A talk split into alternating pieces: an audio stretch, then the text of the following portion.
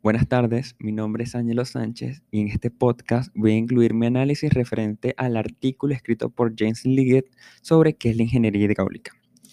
El artículo comienza dando una breve explicación sobre la historia de la ingeniería hidráulica a principios del siglo XX en Estados Unidos. Cabe destacar que en esta época hubo un boom de construcciones de obras hidráulicas en el país.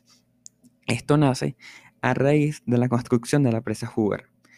A través de esta presa se dio cuenta la población americana que las presas traían muchísimos beneficios, aparte de una gran cantidad de generación eléctrica, también servían para abastecimiento de agua para zonas pobladas y aprovechamiento hidráulico.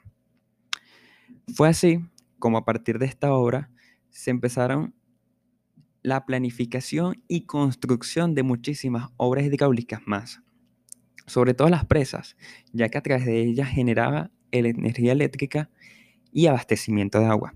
Pero no se quedó solo allí, ya que también hubo construcciones de acueductos y sobre todo planificación de diques para la navegación de ríos en Estados Unidos.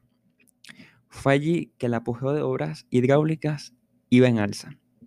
Y así llegamos a la década de los 50, cuando en esta década se inició la implementación del computador como una herramienta. Estaban haciendo el computador y era muy difícil, pero nos dimos cuenta que a través de estos computadores servían al ingeniero hidráulico como una herramienta para la resolución de problemas que antes eran muy tediosos. Y es a raíz de ello que en la década de los 60 y 70 el computador se implementó como una herramienta para el ingeniero hidráulico para la resolución de estos problemas. Fue así como el ingeniero hidráulico pudo resolver mediante análisis numéricos la resolución de muchos problemas y así dar soluciones a problemas que antes no se podían resolver de manera rápida. Entonces, los factores se combinaron el ingeniero hidráulico, junto a la herramienta del computador y el apogeo de obras hidráulicas, era el caldo del cultivo perfecto para que todavía las obras hidráulicas y sus construcciones seguían en aumento. Pero fue a finales de décadas del siglo XX, cuando en la población americana hubo un cambio de pensamiento. Ya no se veía así como que, ya no se veía ese pensamiento en el cual la naturaleza se tiene que poner a servicio de nosotros. Ya estaba cambiando. A partir de ahora, un nuevo pensamiento se fue arraigando, el de preservación de la naturaleza. Muchísimo nos dimos cuenta que toda obra hidráulica, sin un buen estudio de impacto ambiental, causaría muchísimos daños en el ambiente. Y de ello se fue reflejado, por ejemplo, un breve ejemplo, lo que sucedió en el río Snake. En el río Snake, en la construcción de la presa, no se tomó en cuenta el paso migratorio de los salmones del río. Y a consecuencia de ello, al salmón no tener un paso migratorio ideal, la población de los mismos se fue disminuyendo. Si bien sí es cierto que el ingeniero hidráulico, junto con el computador y el análisis numérico, pudo determinar una solución factible, que a priori lo parecía, pero no se tomó una solución correcta para el medio ambiente. Fue así cuando el ingeniero hidráulico y las personas que trabajan con él notaron que hubo un punto de inflexión en las obras hidráulicas. ¿Por qué? Porque no se tomaron en cuenta el factor ambiental. Y fue allí donde nació la nueva,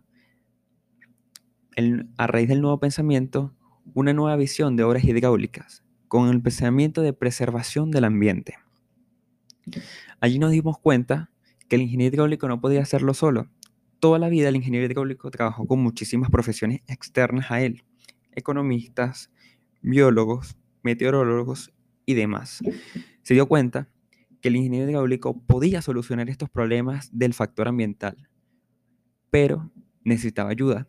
Necesitaba ayuda de economistas, para que el trabajo sea factible económicamente y de biólogos, meteorólogos para que el trabajo sea factible ambientalmente.